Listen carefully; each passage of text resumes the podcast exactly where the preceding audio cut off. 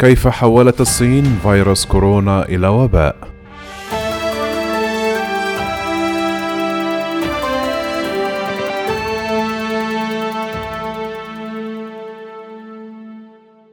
اعتمادا على وثائق الحكومة الصينية ومصادر داخلية ومقابلات وأوراق بحثية وكتب تحدثت صحيفة نيويورك تايمز عن تفاصيل الأيام التي سبقت الثالث والعشرون من يناير من عام 2019 وهو تاريخ إغلاق مدينة ووهان حيث تفشي فيروس كورونا وبذلك الإغلاق أعلنت الصين للعالم وجود أزمة.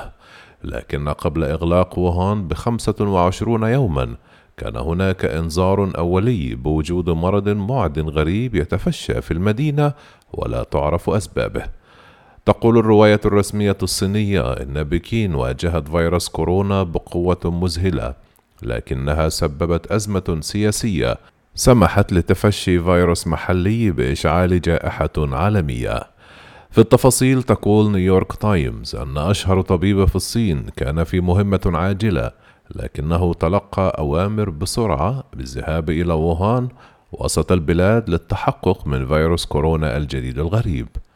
وينظر إلى الدكتور تشونغ ناتشان البالغ من العمر 84 عاما كبطل ساعد في الكشف عن وباء سارس قبل 17 عاما. في القطار الليلي قام مساعد الطبيب بتصويره بينما كانت عيناه مغمضتين غارقتين في التفكير.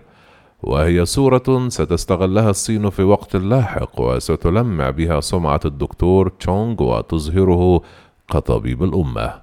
ويصور تاريخ الصين الرسمي رحلة الدكتور تشونغ كنقطة تحول سينمائية في حرب منتصرة في نهاية المطاف ضد كوفيد 19 يبدأ هذا التحول باكتشاف الطبيب أن الفيروس ينتشر بشكل خطير فيسارع إلى بكين لدق ناقوس الخطر تقول نيويورك تايمز أن رحلة الدكتور تشونغ إلى ووهان كانت سياسية أكثر منها طبية.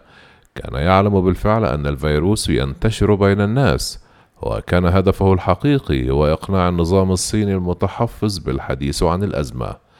كتب الدكتور تشونغ في تقرير صاغه على متن القطار قبل الوصول إلى ووهان وفقا لكتاب صيني حديث.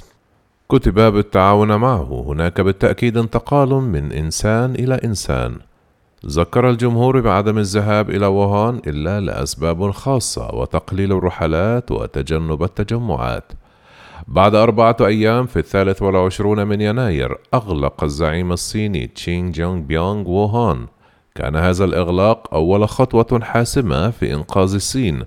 لكن بالنسبة لبقية أنحاء العالم فقد فات الأوان لمنع الفيروس من الانتشار وأودى منذ ذلك الحين بحياة أكثر من 1.7 مليون شخص. وبحسب نيويورك تايمز فإن الإنذار الأول بوجود الفيروس بالفعل كان قبل 25 يوما أي قبل عام بالضبط في الثلاثون من ديسمبر الماضي. وحتى قبل ذلك كان الأطباء والعلماء الصينيون يضغطون للحصول على إجابات بشأن ما يحدث ومع ذلك أخفى المسؤولون في ووهان وبكين حجم الإصابات أو رفضوا اتخاذ إجراءات بشأن التحذيرات.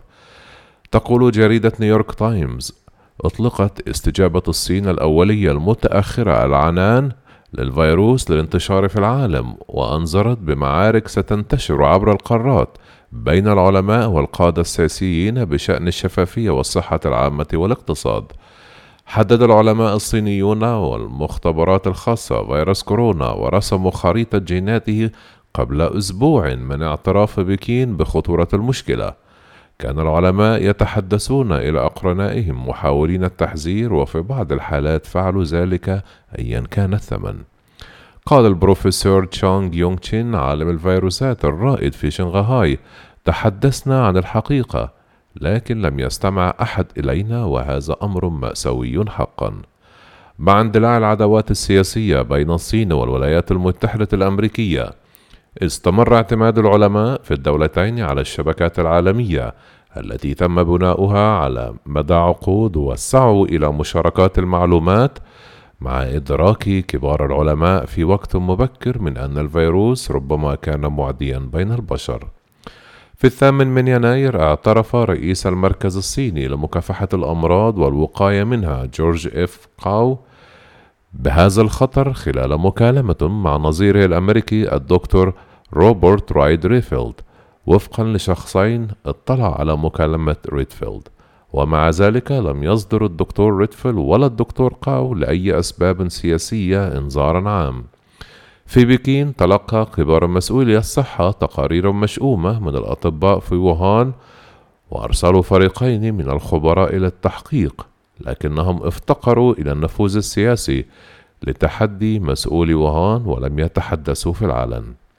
سيطرت الصين في النهاية على الفيروس والرواية المحيطة به واليوم ينبض الاقتصاد الصيني بالحياة مرة أخرى بينما تساءل بعض الخبراء عما إذا كان الوباء قد قلب ميزان القوى العالمية لصالح بكين.